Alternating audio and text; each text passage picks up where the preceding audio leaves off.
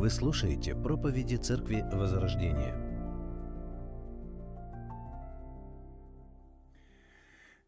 Скажите, пожалуйста, что общего, что объединяют следующие личности?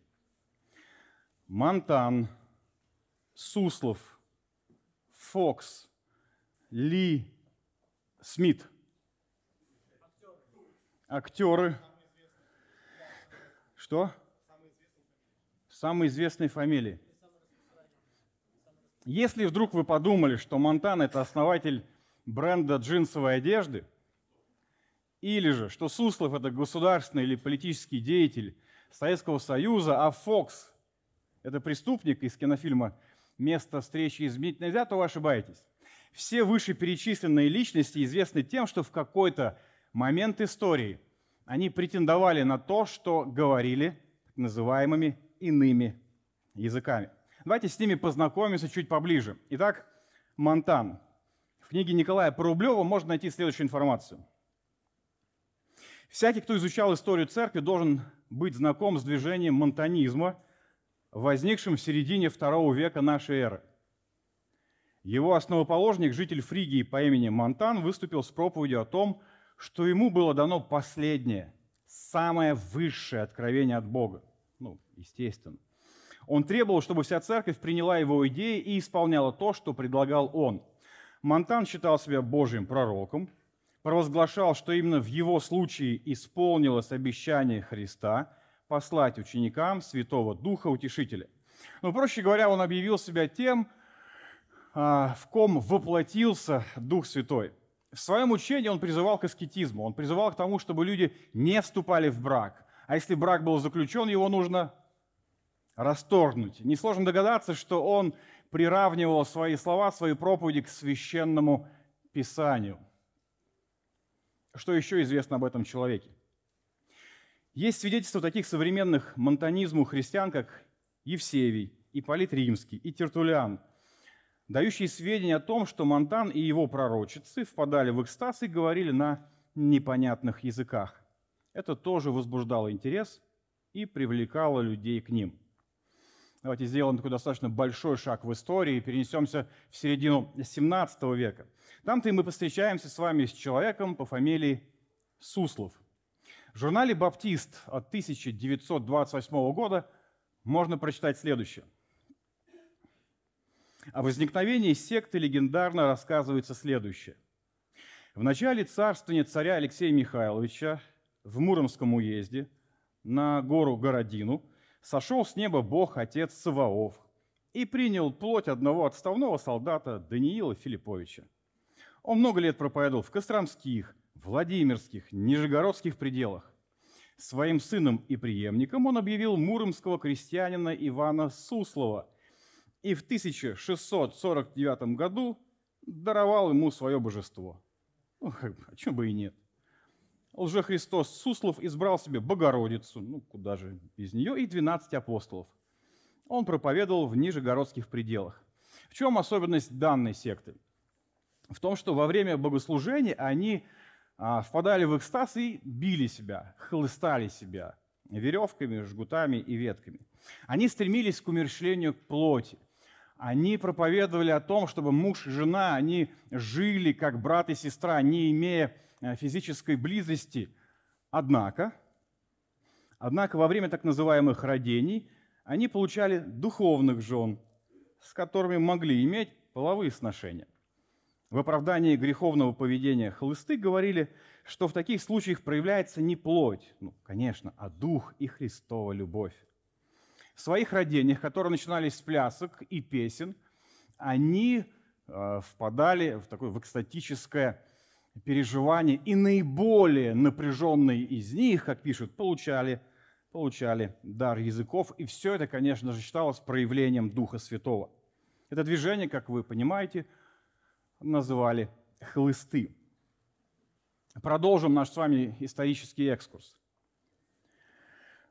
Основателем английского религиозного движения под названием «Квакеров» был молодой человек по имени Джордж Фокс. Он попал в тюрьму в 1650 году за публичную проповедь о том, что достиг состояния безгрешного совершенства. Когда-то за это сажали в тюрьму. Тюремное наказание Фоксу не помогло. После освобождения ему было видение, возвестившее скорое наступление нового века духа, когда люди полностью освободятся от греха. Фокс принял видение за правдивое откровение от Бога и начал усердно проповедовать народу свою особую весть. Он призывал людей к жизни в духе. Он говорил, что нужно быть исполненными духом, иметь общение в Духе Святом, молиться Духом Святым и петь по вдохновению от Духа. Он верил, что ему была дана сила творить чудеса. Энтузиазм Фокса был захватывающим. В результате его проповеди началось новое движение. Большие толпы людей собирались слушать его. Вскоре начались необычные явления. На собраниях Фокса слушатели приходили в такое возбужденное состояние, что сильно дрожа падали на пол с пеной в устах, вопили во всю мощь, а иногда даже впадали в состояние изнеможения. Поэтому неудивительно, что на первых порах квакерского движения дали знать и иные языки. Еще пару историй. Движение шекеров от слова «шейк» – «трястись» в Англии было основано женщиной по имени Анна Ли. Ее последователи дали ей титул, конечно, матери. Анна Ли, согласно биографическим данным, была необразованной женщиной, однако это не мешало ей обладать большим религиозным энтузиазмом. Она попала в 1770 году в тюрьму по обвинению в религиозной деятельности, включавшей пение, крики и экстазные танцы. Во время собраний под ее руководством танцевавшие говорили на непонятных языках. Находясь в тюрьме, Анна Ли получила откровение, видение, в котором она видела грехопадение Адама и Евы в Эдемском саду. Ей было дано понять, что основой человеческого греха против Бога является половая связь мужчины и женщины, даже в тех случаях, когда не муж и жена. В результате своего откровения Ли начала учить, что греховную жизнь можно исправить лишь полным воздержанием от брачной жизни. Через некоторое время она видела еще одно видение, которое убедило ее в том, что именно на нее возложена миссия проповедовать человечеству истину. Последователи Анны Ли считали ее воплощением Духа Святого. А почему бы и нет? И совсем недавняя история, история так называемых детей Божьих. Основатель этого движения имел, как он сам говорил, личного духа наставника по имени Абрагим. Вот что он сам описывает, каким образом ему пришло вот эта, вот эта способность говорить на иных языках. Я лежал между Марфой и Марией и молился так, как будто огнем горел дом. Внезапно, прежде чем я смог осознать, что происходит, я начал молиться на языках. Это, наверное, было от Абрагима. Я, в конце концов, находился в достаточно отчаянном состоянии, чтобы позволить Господу руководство и установку контроля. Абрагим стал молиться в духе через меня – Три дня я не мог сказать слово по-английски. В течение многих и многих лет я жил, имея желание обрести дар языков, потому что это было чудесным явлением для меня. Подумать только, уметь говорить на ином языке, которого ты никогда не изучал. Это было явное чудо, явное доказательство чудесного.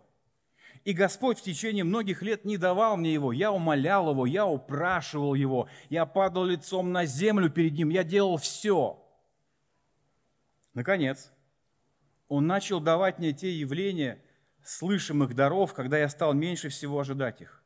Я лежал ногой среди двух ногих женщин на одной кровати в дальней части нашего передвижного дома, когда впервые получил дар языков. Да есть же. Почему я вспомнил все эти истории? Все дело в том, что со времен апостолов и до нашего времени – Нету вообще никаких упоминаний об иных языках, кроме тех или подобных им, которые мы с вами только что услышали. С момента апостолов до нашего времени в истории церкви нет этих упоминаний, кроме этого бормотания, экстатического говорения, о котором мы только что услышали. Такого рода говорение, бормотание, как его называют тарабарщина, была ли она связана исключительно и только с около или парахристианскими культами и движениями? Отнюдь. И тому немало подтверждений. Известный античный философ Платон в трудах Ион, Апология и Тимей говорит об экстазных языках, известной в его время пророчице города Дельф. Хотя это говорение не передавало никакого смысла или идеи, люди считали его важным для религиозной жизни. Кроме того, Платон говорит о непонятной речи оракулов, которую переводили языческие провидцы. Древнегреческий писатель Плутарх, конец первого, начала второго века, тоже свидетельствует, что известная в его время провидица города Дельф действительно говорила на непонятных языках. Он подтверждает, что ее речи переводили толкователи, которые постоянно находились при ней. Чарльз Смит в книге «Языки в библейской перспективе» говорит, что в 180 году нашей эры языческий писатель Цельсий писал о гласололии, то есть непонятном бормотании среди гностиков его времени, и что Лукиан Самосадский, это второй век, тоже писал о подобном среди поклонников сирийской богини Юно – Другие древние свидетельства говорят, что гласололия была известна в мистических культах Дионисия, Осириса, Орфизма и так называемых Елисейских мистериях. Здесь нет ничего удивительного, потому что, будучи движениями крайне экстазного характера, они приводили своих приверженцев, как это считалось, в состояние полного отождествления с богами. Весь ритуал сопровождался настолько высоким уровнем эмоционального состояния, что бесконтрольное поведение и непонятная голосовалия была его неотъемлемыми проявлениями. Итак, мы продолжаем с вами а, рассуждать о иных языках, о все, что с этим связано. Мы продолжаем с вами читать 14 главу первого послания к Коринфянам. Давайте мы откроем и прочитаем сегодня стихи с 6 по 19. 1 Коринфянам, 14 глава, стихи с 6 по 19. Теперь, если я приду к вам, братья, и стану говорить на незнакомых языках, то какую принесу вам пользу, когда не изъяснюсь вам или откровением, или познанием, или пророчеством, или учением? И бездушные вещи, издающие звук, свирель или гусли, если не производят раздельных тонов, как распознать то, что играет на свирели или на гуслях? И если труба будет издавать неопределенный звук, кто станет готовиться к сражению? Так если и вы языком произносите невразумительные слова, то как узнают, что вы говорите? Вы будете говорить на ветер. Сколько, например, различных слов в мире, и ни одного из них нет без значения. Но если я не разумею значение слов, то я для говорящего чужестранец, и говорящий для меня чужестранец. Так и вы, ревнуя о дарах духовных, старайтесь обогатиться ими к назиданию церкви. А потому говорящий на незнакомом языке, молись о даре истолкования. Ибо когда я молюсь на незнакомом языке, то хотя дух мой и молится, но ум мой остается без плода. Что же делать? Стану молиться духом, стану молиться и умом, буду петь духом, буду петь и умом. Ибо если ты будешь благословлять духом, то стоящий на месте простолюдина как скажет «Аминь» при твоем благодарении – ибо он не понимает, что ты говоришь, ты хорошо благодаришь, но другой не назидается.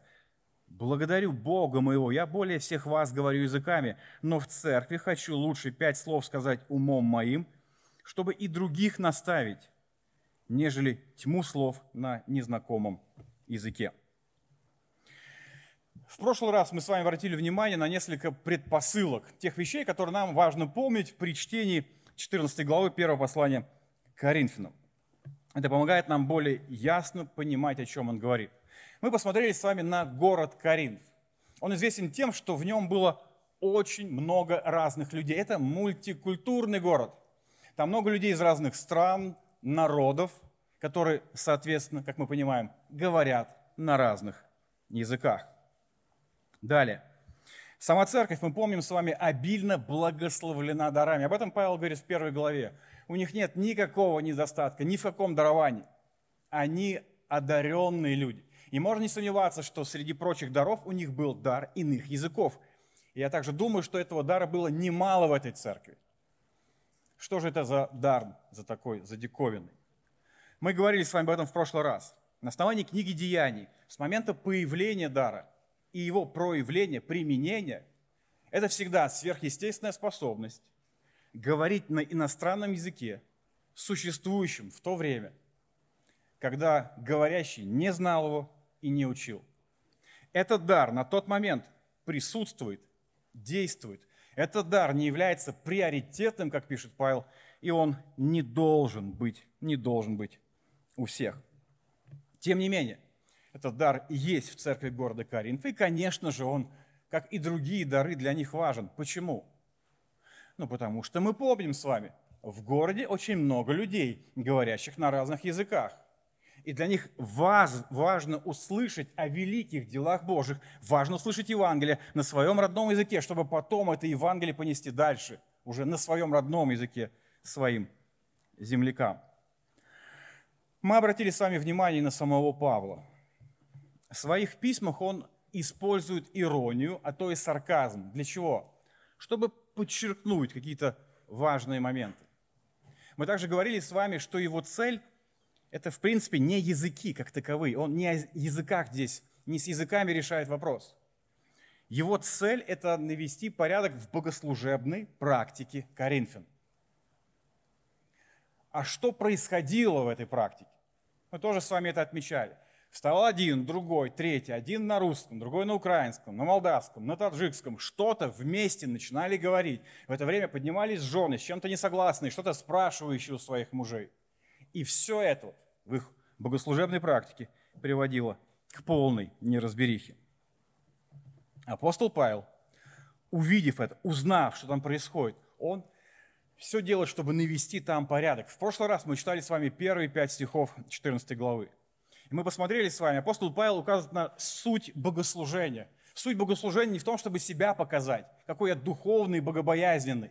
Нет, суть в том, чтобы в любви, мотивируясь любовью, служить тем даром, который ты имеешь. В любви служить теми дарами, которые получили. Помимо этого, мы посмотрели с вами на приоритеты богослужения. Их тоже Павел ясно показал. Приоритет – назидание. Все происходящее на богослужении должно нести назидание. Каждая часть, последовательность, каждая деталь, наполнение должно нести пользу, благо, то есть назидание церкви. Вот именно этого Коринфянам и не хватало. Они, преследуя свои личные, корыстные цели, неправильно применяли то, что получили.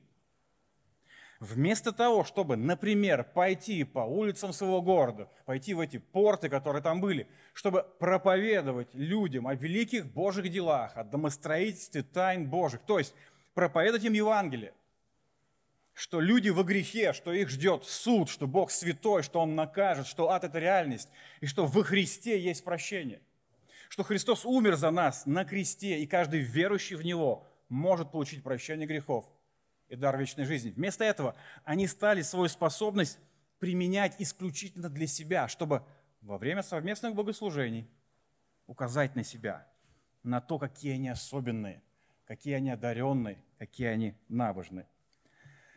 Почему они так поступали? Павел пишет в этом послании, потому что это гордые люди, они плотские, они незрелые, они сосредоточены на себе.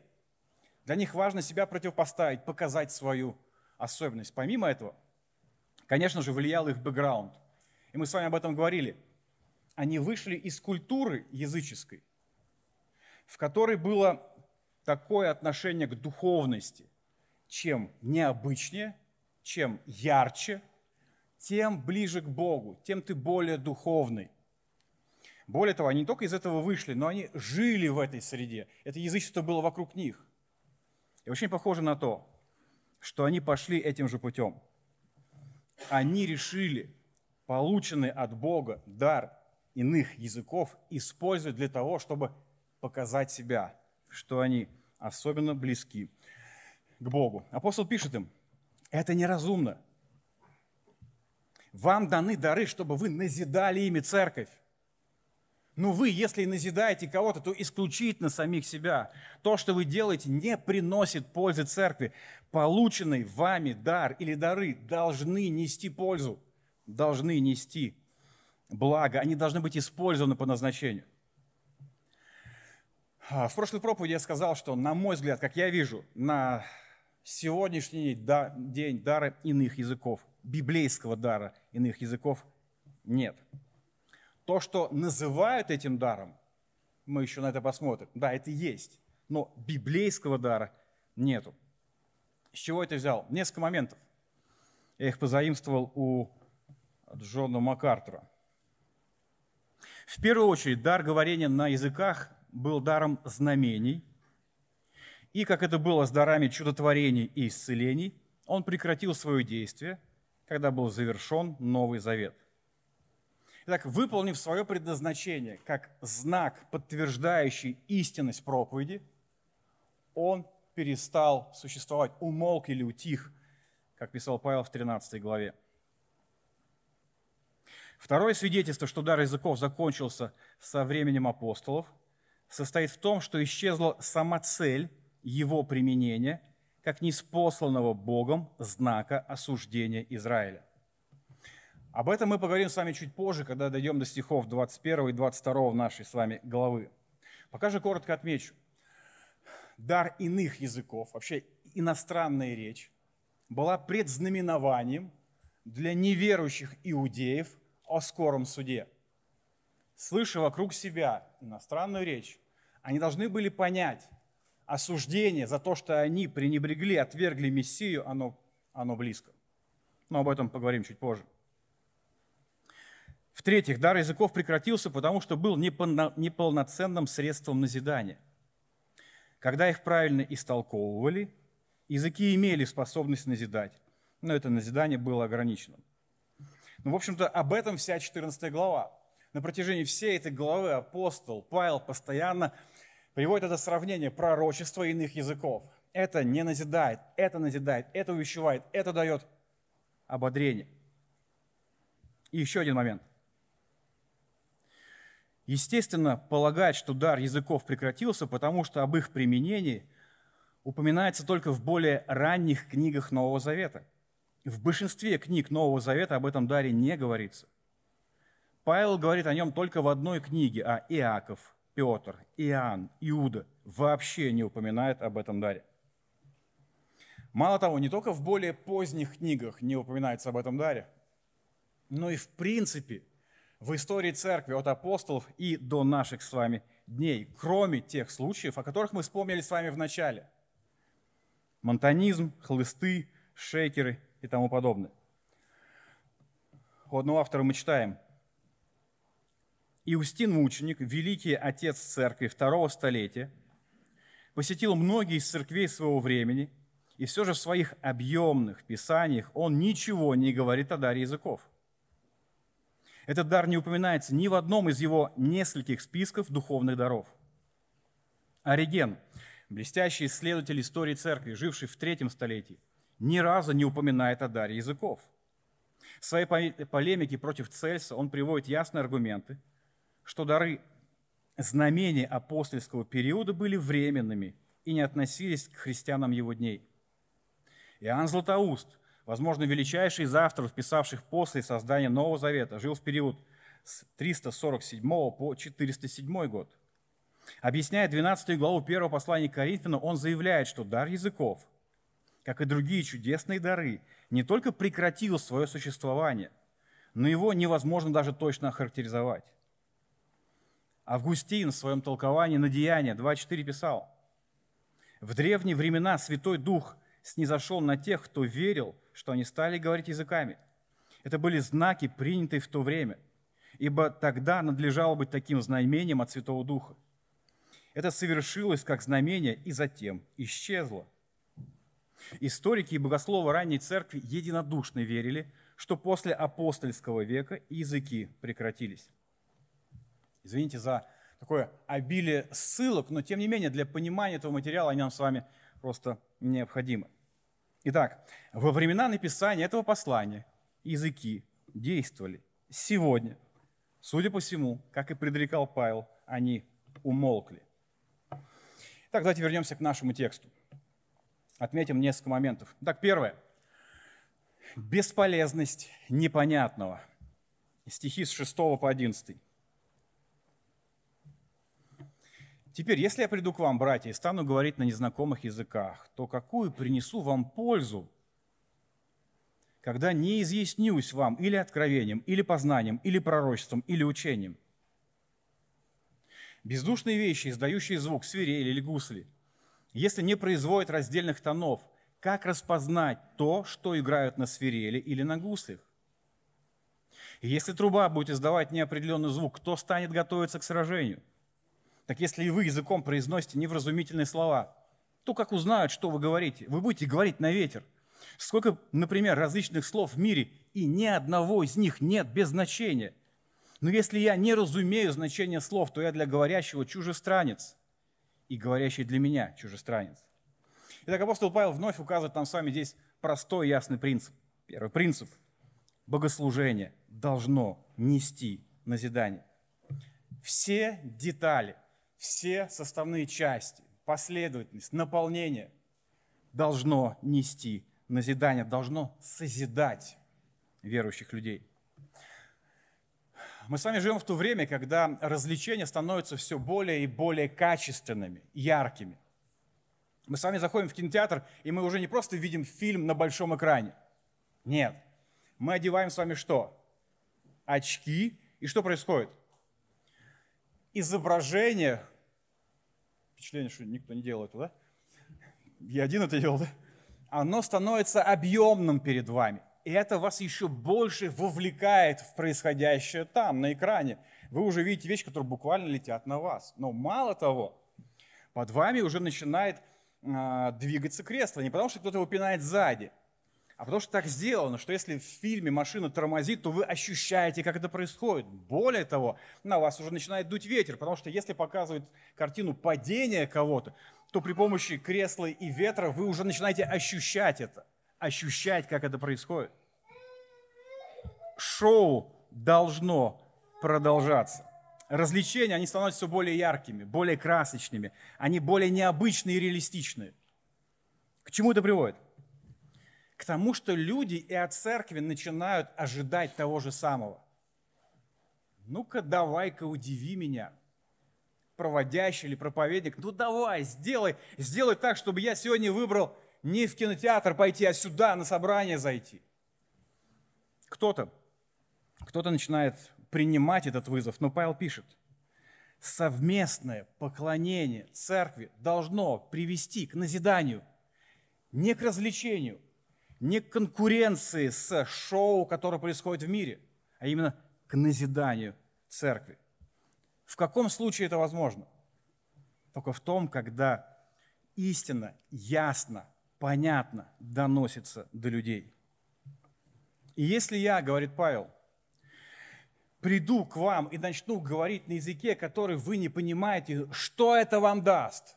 Вы не получите ни откровения, ни познания, ни пророчества, ни учения – или представьте себе, что в тот самый первый раз, когда я пришел в ваш город, когда я пришел в ваш город с миссией, что я стоял перед вами и говорил «кунь, лунь, мунь», то есть, иными словами, что-то начал говорить вам по-китайски. Помогло бы это вам? Услышали бы вы в этом Евангелии, обличило бы это вас в грехе, увидели бы вы во Христе выход в вашей жизни. Нет, я бы говорил правильные вещи. Я бы, возможно, какой-то степени получал бы сам назидание, но для вас это были бы пустые слова, это были бы слова на ветер. И вот то же самое делаете вы, когда дар иных языков используете не по назначению. Принцип простой. Все в богослужении должно нести назидание, иначе все это бессмысленно. И дальше апостол Павел иллюстрирует этот принцип несколькими примерами. Итак, иллюстрация примера. Он приводит, я думаю, простые примеры, понятные для нас с вами сегодня. Первые инструменты. Когда тот или иной инструмент не воспроизводит какой-то явной мелодии, он, он бесполезен. Ну, давайте попробуем. Включите, пожалуйста, маэстро пианино.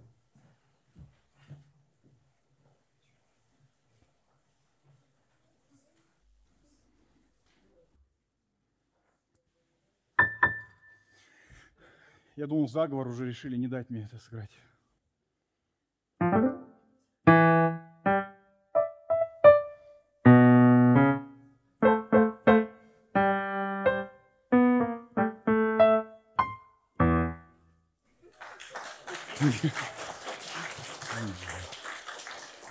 Это неправильная реакция.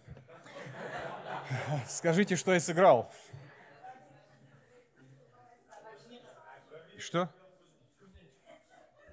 Что, неверующий, что ли? Я вообще сыграл песню э, «Дружба верная, радость полная». И... Но вы не поняли, почему. Потому что у вас тугоухость может быть.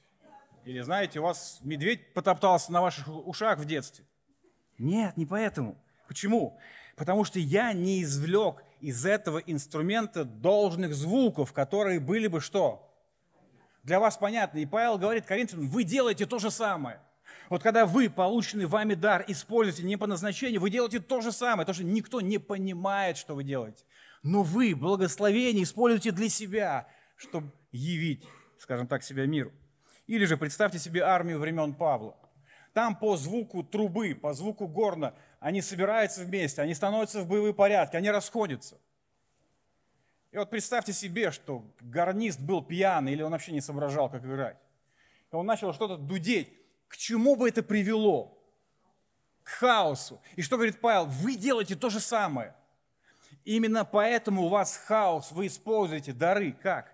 Не по назначению. Ваша речь, ваш язык, полученный чудесным образом. Для слушателей в итоге все равно, что случайный рандомный набор звуков. Трубы или же свирели. Второй пример – значение слов. По большому счету, это пример, касающийся здравого смысла. Нет ни одного слова на земле без смысла. Ни одного. Сколько существует слов в мире? О, это неправильный ответ. Я зачитаю. В июне 2010 года американское издание USA Today опубликовало следующее данное количество слов в разных языках. Ну, конечно же, английский язык почти миллион слов, китайский язык более полумиллиона слов, японский язык 232 тысячи слов, испанский 225 тысяч, русский 195 тысяч слов. Уж не знаю, можно им доверять, конечно. Тем не менее, 200 тысяч в нашем языке слов. Это не то, что, знаете, у, помните, Элочки, людоедочки сколько было? 30. Но как у нее, так и у Пушкина, у каждого слова что? Есть свое значение. Здравый смысл нам с вами подсказывает, что любое слово несет какой-то смысл. Эти слова, в принципе, для того и придуманы. Даже у таких слов, как кринж, или какой еще? Краш, да? у них тоже есть какое-то значение. Слова даны, чтобы нести определенную информацию. Так и вам даны языки, чтобы вы несли определенную информацию, которая бы назидала людей, которые находятся рядом. Но если вас не понимают, то цель не достигается, это слова, просто выкинутые на ветер. Иными словами, когда вы истинный дар, который вы получили, когда вы его используете не по назначению, вы грешите не только против Духа Святого, который дал вам эти дары – дал с конкретной целью назидание церкви, благо церкви. Вы грешите не только перед людьми, потому что они не понимают вас, вы только смущаете их, но вы грешите перед здравым смыслом. То, что каждое слово, оно несет какую-то информацию, должно нести. А вы превращаете слова в бессмысленный набор звуков для слушающих вас. Так быть не должно. Бесполезность непонятного. Второе, польза ясного – 12-13 стихи. «Так и вы, ревнуя о дарах духовных, стараетесь обогатиться ими к назиданию церкви. А потому, говорящий на незнакомом языке, молись о даре истолкования». Вновь апостол, мы видим с вами, вновь он показывает важность даров. Ведь его цель не по рукам ударить. Его цель не сказать, что какие-то дары не должны быть. Нет, его цель, чтобы каждый дар был на своем месте – какие-то более приоритетные, которые менее. Не надо какой-то дар выделять, а другие забвению придавать. Нет, каждый должен быть применяем. Его цель – направить все в богоугодное русло. Ну, например, Проповедник может вдруг решить, что его цель не удручать слушающих, не обличать их, не привести к тому, чтобы у них внутренний мир нарушился. Лишь бы, знаете, быть хорошим, лишь бы всем было вот комфортно и все меня любили. Будет ли это нести назидание? Не будет. Это будет лишь выхолащивать, опустошать верующих людей. Или же проповедник вдруг решит, что не надо, абсолютно не нужно пичкать людей доктринами или какими-то сложными вопросами. Не нужно говорить о Боге избирающем, о Боге гневающемся, о Боге, который радуется наказанию, о Боге, который посылает в ад. Зачем это говорить? Будет ли это назидать людей? Нет. И да, вполне возможно, он будет считать, ну, пускай болото, зато все лягушки на месте – и ни одна из них не упрыгала в другое болото. Это не будет назидать, наоборот, это будет укоренять людей в своем «я». Они будут в этом коснеть. Они будут придумывать Бога по образу и подобию своему, который постоянно плачет, без разрешения человека ничего сделать не может. И в конце концов, все будет хорошо. Все пойдут в рай, Он всех спасет. Или же стоит ли в богослужебном собрании укорачивать проповеди и увеличивать музыкальную составляющую, чтобы пришедшим было максимально комфортно, хорошо. Хотим мы с вами или нет, но общество потребления, в котором мы с вами находимся, оно влияет, оно вносит свои коррективы. И поэтому слушать там час, не, не надо. Проповедь, ну, 20, ну, при большей крепости, 30 минут. Пускай будут истории, музыка, выступления – Будет ли это созидать? Не будет. Это будет выхолащивать внутренний мир людей. А это взаимосвязанные вещи. Не так давно я обратил внимание на современные христианские песни. И посмотрел на те песни, которые мы вместе поем, песни времен Пуритан. Но это реально небо и земля. Когда мы смотрим какие-то современные песни, когда их люди придумывают, это в принципе обо всем и ни о чем спел бы неверующий исполнитель эту песню, никто бы не обратил внимания даже. Солнышко светит, облачка плывут, травка зеленеет, коровки пасутся, молочко дают. Все хорошо. Но когда ты поешь песни времен Пуритан, ты реально погружаешься в то, какой Бог, Дух Святой, Христос, Церковь, спасение, грядущее пришествие Христа. Ты погружаешься в доктрины. Их песни были этим наполнены. Почему? В том числе потому, что как мы знаем с вами, проповеди тех же пуритан были по два часа. И далеко не каждый из них был великим оратором. Но просто они все вместе любили размышлять, погружаться в истину. Это сказывалось на их мышлении, на жизни, на отношении. А что сегодня? А сегодня фастфуд. Что у самих проповедников, что в ожидании слушателей. Мы сегодня с вами осознанно или нет, но мы нацелены на комфорт – Лишь бы было хорошо. Удобно сидится. Хорошо. Музыка как вам? Хорошо. Кондиционер додувает. Наверху не очень? Ну, извините, не повезло вам. Но мы думаем об этом. Смотрите, о чем пишет апостол. Это 24-25 стихи. Но когда все пророчествуют, и войдет кто неверующий или не знающий, то он всеми обличается, всеми судится. Таким образом, тайны сердца его обнаруживаются. Он пойдет ниц, поклонится Богу и скажет, истинно с вами Бог. Обратите внимание, он не пишет, он придет, и, пожалуйста, сделайте все, чтобы ему было комфортно, хорошо, чтобы это внутреннее равновесие, гармония его не пошатнулась никак.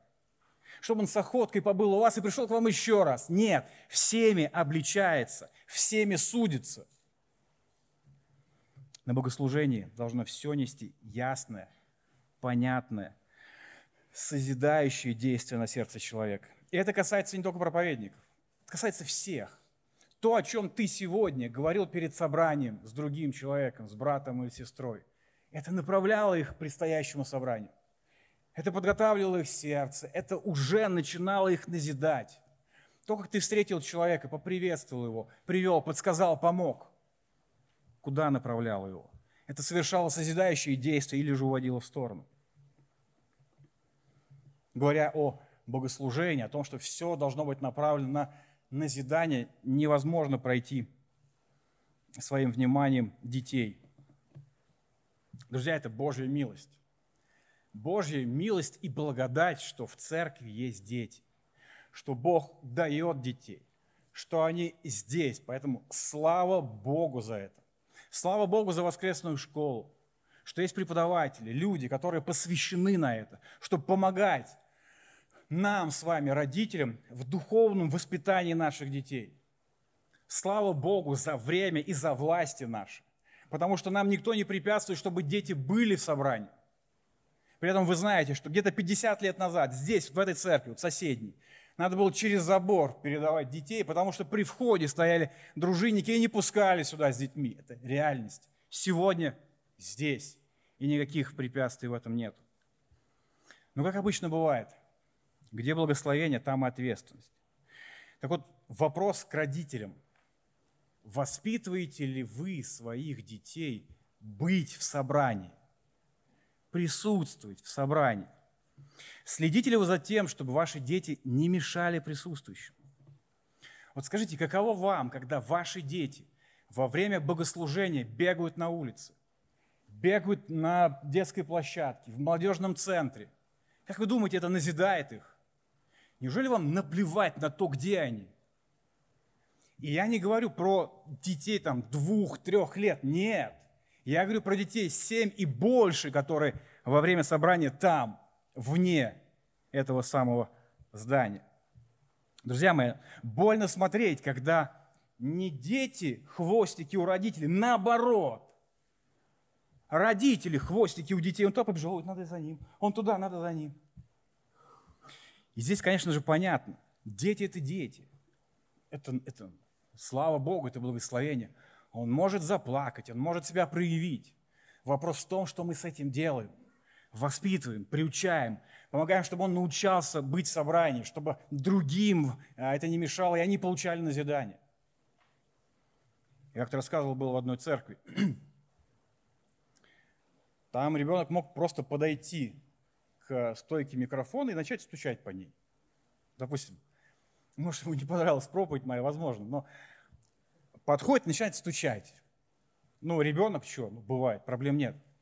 Но когда он стучит минуту, а ничего не происходит. И дальше. То есть это проблема. У этого ребенка есть, есть кто? Родители какие-то есть, которые все делают для того, чтобы и он понимал суть происходящего, и другим в этом не мешал. Все в собрании, все детали, все происходящее должно быть ясным и нести назидание. В контексте церкви города Каринов это подразумевало, что языки должны быть истолкованы. Еще раз отмечу, как мне видится, мы говорили об этом в среду на братском общении, везде, где в 14 главе упоминаются иные языки, он говорит об истинном даре говорения на иностранных языках.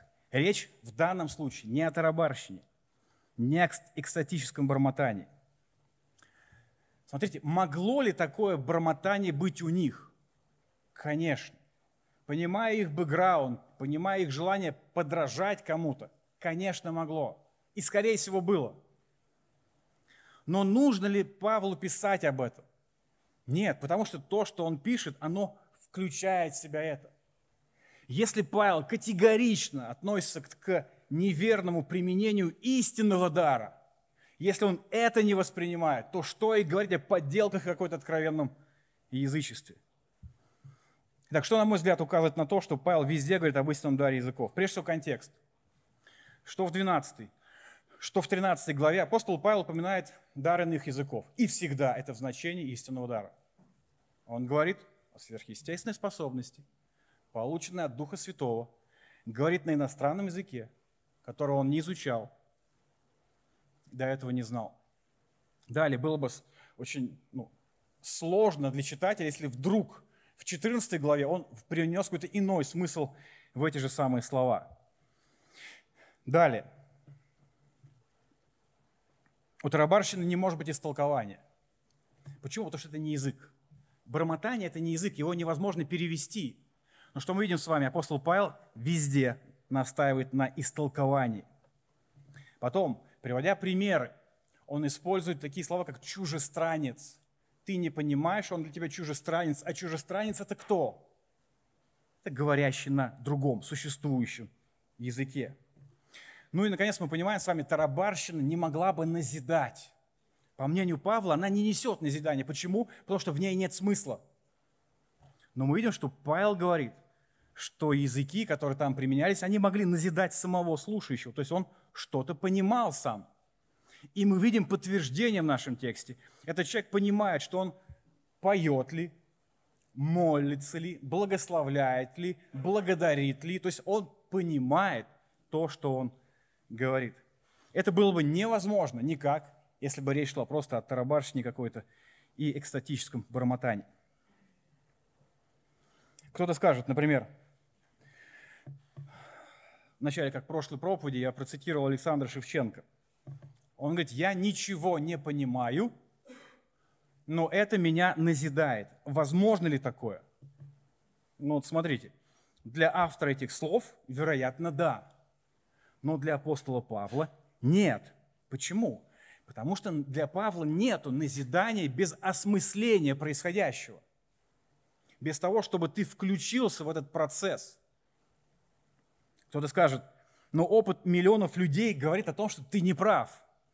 Миллионы людей говорят на языках. Как ты можешь говорить, что их нет?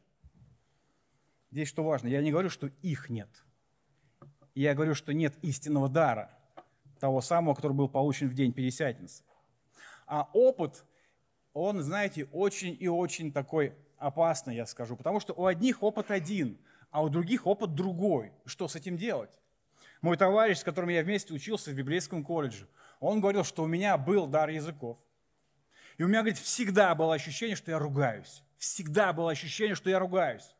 Меня это просто выводило. И однажды я сказал Богу, Бог, если не от тебя, убери это. И у него все пропало. Как быть с этим опытом? Как быть с опытом людей, которые приходят в собрание, где говорят на так называемых языках, и они реально слышат, понимая, тот же условно китайский, как человек хулит Бога и окружающих. И это не раз, и не два. Как быть с этим опытом? Я не говорю, что у всех это так, у всех одинаково, нет. Я говорю, что основанием нашим должен быть не опыт. Опыт очень разный, как его ни поверни. Основанием должно быть Писание. А Писание в 14 главе, первого послания Коринфянам, пишет об искаженном применении истинных даров. Поэтому никто сегодня, использующий бормотание, не может взять эту главу за основу. Потому что он здесь говорит не об этом, а о неправильном применении истинного дара. И это, как мне видится, оно простое, без излишнего усложнения и перегруза, ясное развитие мысли Павла. Итак, апостол пишет о бесполезности непонятного. Если у тебя настоящий дар иных языков, он должен нести назидание – если ты сам не можешь через него назидать, молись о том, чтобы был истолкователь.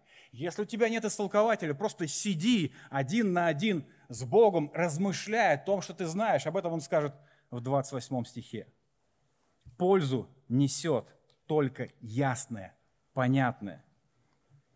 Итак, бесполезность непонятного, польза ясного. И третье, последнее, гармония здравости. Стихи с 14 по 19. Ибо когда я молюсь на незнакомом языке, то хотя дух мой и молится, но ум мой остается без плода. Что же делать? Стану молиться духом, стану молиться и умом. Буду петь духом, буду петь и умом. Ибо если ты будешь благословлять духом, то стоящий на месте простолюдина как скажет «Аминь» при твоем благодарении. Ибо он не понимает, что ты говоришь. Ты хорошо благодаришь, но другой не назидается.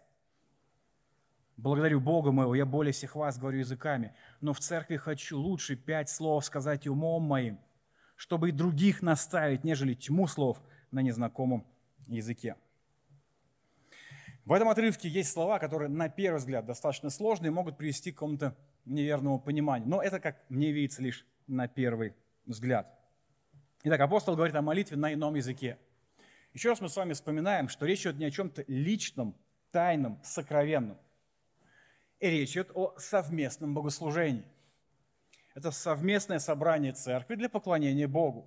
Внутри этого собрания все должно назидать. И поэтому, если кто-то решился на публичную молитву, она тоже должна нести назидание. Это не то, где ты можешь сам с собой помолчать, что-то помычать, а, перед Богом. Нет, если ты молишься в собрании, это то, что должно в том числе нести назидание. Так, чтобы слушающий тебя, услышав это, воодушевленно сказал вместе со всеми другими «Аминь». Как же нам понять слова Павла «Дух мой молится, а ум остается без плода»? То есть первое ощущение, которое у нас с вами появляется, что как раз речь идет о каком-то бормотании, да? о таком экстатическом говорении, когда я сам не понимаю, что происходит. Так ли это? Нет. Почему нет? Прежде всего, по той причине, что Павел сказал, что говорящий или молящийся на ином языке назидает себя. Это невозможно, слово «назидание» в устах Павла невозможно, если не вовлечен сам молящийся. Он в той или иной степени понимает, что происходит. И наш текст это ясно подтверждает. Смотрите, человек, который молится, он понимает, благословляет ли он, благодарит ли он, молится ли он, поет ли он. Это было бы невозможно, если бы в данном случае была бы какая-то тарабарщина. Итак, человек, о котором пишет Павел, контексте мы это видим, он понимает, что он делает. Дальше, что нам важно понимать. Значение слова «дух». Это слово не впервые здесь используется, оно использовалось и в ближайшем контексте. Давайте посмотрим на его значение, которое много нам с вами скажет. 12 глава, 1 стих. «Не хочу оставить вас, братья, в неведении и о дарах духовных». Это духовных, это наше с вами слово. Здесь подразумевается под этим словом духовные дары. Духовное, под этим подразумеваются дары. Павел упоминает это слово в 14 главе. Первый стих. «Достигайте любви, ревнуйте о дарах духовных, особенно же о том, чтобы пророчествовать. Так и вы, ревнуя о дарах духовных, старайтесь обогатиться ими к назиданию церкви». Опять, везде, где используется это слово, оно используется в контексте дара, духовного дара. Из этого, также исходя из контекста, мысли Павла следующие. Когда я молюсь на ином языке, на полученном мною иностранном языке, то хотя я и использую свой дар, то есть мое духовное, дух мой молится, использую свой дар, но назидание я не несу, ум остается без плода. Здесь та же самая логическая цепочка, 13 стих, смотрите. А потому говорящий на незнакомом языке, молись о даре истолкования. Говорящий на языке, ищи истолкователя. Если коротко, дар истолкования. Сразу же после этого идет 14 стих. Дух молится, дар используется, ум без плода, то есть нет толкования, нет назидания. Один автор пишет, под словами «мой ум» он имеет в виду другой дар, бездействующий, пока сообщение на языках не истолковано. Ум подразумевает дар истолкования, о важности которого говорится уже в пятом стихе, и особое значение которого раскрывается в предыдущем, в тринадцатом стихе. Единственный способ принести плод в жизнь других людей – это обращаться к их разуму. Это было возможно, если за сообщением на языках следовал перевод на родной язык слушателей.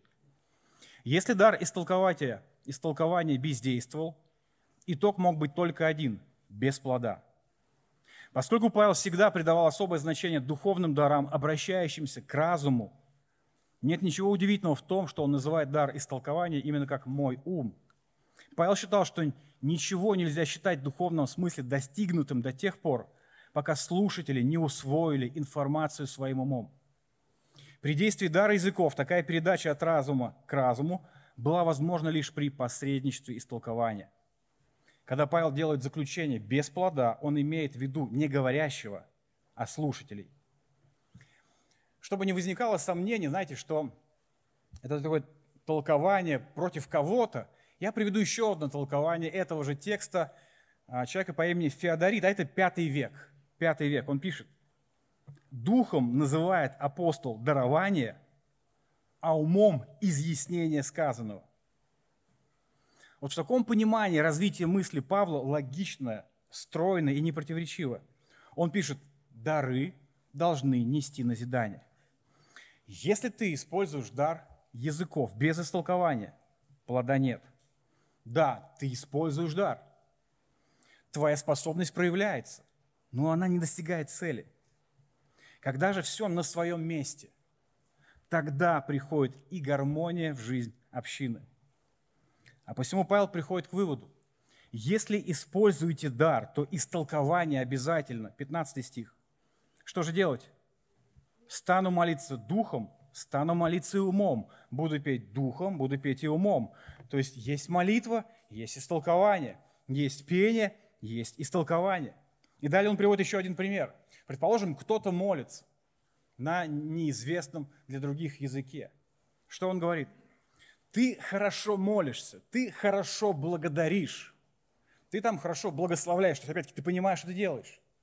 Но в этом есть одна проблема. Как находящийся рядом с тобой скажет на все это «Аминь, брат, аллилуйя, согласен с тобой».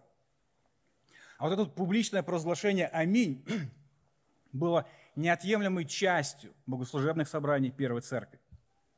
Он говорит, никак не поймет. Он не понимает, что ты говоришь. 17 стих, ты хорошо благодаришь, но другой не назидается чтобы не умолить этого дара, Павел вновь говорит, благодарю Бога моего, я более всех вас говорю языками. И при этом он вновь и вновь повторяет главную мысль. Но в церкви хочу лучше пять слов сказать умом моим, чтобы других наставить, нежели тьму слов на незнакомом языке. Он говорит, непонятное бесполезно, а вот ясное несет пользу. И только в этом случае появляется эта гармония здравости, здравости в церкви. А церкви здравость не повредит никогда. Вы знаете, в интернете есть много разных верующих людей, много разных. Одни более популярны, другие менее. И вот однажды один брат, член баптистской церкви, слава Богу, не нашей, сразу скажу, но вот от него, от, от него я услышал про одного, как он сказал, здравого пятидесятника – на сайте этого человека, который мне был порекомендован, я нашел статью под названием «Иные языки. 10 распространенных мифов». Я вам выборочно приведу э, некоторые из этих мифов, и мы посмотрим, как он их разрушает. Первый миф. Иные языки закончились во времена апостолов. Так, для него это миф. Как же он разбивает это? Вот просто в пух и прах. Писанием думаете? Нет. Эту теорию в пух и прах разбивают миллионы христиан, говорящих сегодня на иных языках. Ну, логично же все. Все четко. Только вот вы знаете что, таким аргументом я вам докажу, что христианам в церковь входить не надо. Сегодня миллионы людей, которые называют себя христианами, в церковь не ходят. Это значит, что и нам не надо, наверное, что это правильно. Таким образом, я вам докажу, что материально церковь поддерживать не надо. Потому что те же самые миллионы людей считаешь себя верующим, этого не делают. Таким же образом я вам докажу, что можно избивать свою жену, можно воровать на предприятии и так далее. Сильное разрушение мифа. Следующее. Иные языки – это что-то новое, это в его понимании миф, и нетипичное для церкви явление. Интересно, я тоже сказал, что языки умолкнут. Да, как же вот он докажет обратно? Давайте послушаем. На протяжении истории церкви всегда были люди и движения, которые говорили на иных языках. Например, во втором веке на иных языках говорили монтанисты. Ну, бинго! Смотрите, приводить в пример тех, кого церковь отлучила за ересь, кто называл себя воплощенным Духом Святым, это просто идеально. Это дорогого стоит. Помимо монтанистов в списке этого человека были и другие, о которых мы упоминали в самом начале. Ну, не откажу в удовольствии еще один миф прочитать вам. Молитва – это миф в его понимании. На иных языках не имеет сегодня смысла и бесполезна. Как же развенчивается этот вредоносный миф? Это утверждение далеко от истины. Первое послание Коринфянам, 14 глава. «Ибо кто говорит на незнакомом языке, тот говорит не людям, а Богу, потому что никто не понимает его, он тайно говорит духом. Кто говорит на незнакомом языке, тот назидает себя». Молитва на языках – это зашифрованное послание Богу. Ее не понимают другие люди, ее не понимает дьявол, ее понимает только Бог. Классно. Подскажем ему, что и как. Но если серьезно, смотрите, насколько нужно вот закрыть глаза, как-то не вникать в принципе в написанное, чтобы к такому приходить. И насколько нужно быть тоже уровень баптистов, которые глядя на это, могут использовать слово «здравость». Итак, апостол он продолжает решать проблему хаоса и неразберихи в богослужебной практике Коринфян. Он ясно указал на бесполезность непонятного, то есть иностранных языков без истолкования. Он четко указал на пользу ясного, то есть когда в церкви все несет назидание. В контексте языков это истолкование языков.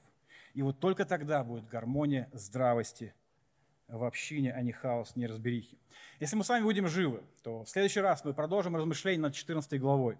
И мы посмотрим с вами на цель, более подробно посмотрим на цель этого дара и на различные аспекты практической богослужебной практики. Закончить я хотел бы словами одного богослова. Он пишет. Павел всегда внимательно относился к тому, чтобы обращаться к уму своих слушателей – при использовании дара языков это было возможно только с помощью дара истолкования. По мнению Павла, немногословный перевод был значительно ценнее продолжительного сообщения на языках. Назидание было чрезвычайно важным для жизни христиан. Без него, что, собственно, и происходило в Коринфе, наступало духовное малокровие.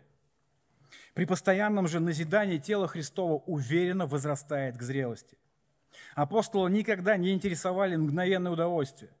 Благодаря просвещению Святого Духа он ясно видел, что истинное движение вперед требует долгого и терпеливого наставления. Дар языков был пригоден для этого, но только в сочетании с даром истолкования. Аминь. Давайте помолимся. Отец Небесный, слава Тебе и благодарность нашему Богу за то, что мы живем в то время, когда Слово Твое доступно, когда Священное Писание есть у каждого. Мы можем читать, мы можем вникать, мы можем размышлять. Мы славим Тебя за Духа Святого, который сегодня еще действует на земле, который в нас живет. Дух вдохновил это слово, и Он помогает нам видеть и понимать его. Боже Великий, мы славим Тебя, что Ты вновь и вновь показываешь, каким должно быть совместное поклонение верующих людей, каким должно быть богослужение, когда Ты в центре, когда все, что происходит, оно несет назидание, потому что Твое Слово – ясно, понятно истолковывается. И только в этом случае души, наши души будут созидаться. Я прошу, благослови нас, чтобы богослужения в церкви здесь, они были именно таковыми, где ты в центре, где все познают тебя, где есть здравое назидание, когда внутренний мир через Твое Слово при действии Твоем Дух Святой наставляется, укрепляется в вере. Благослови нас. Нуждаемся в Тебе. Аминь. Садитесь, пожалуйста.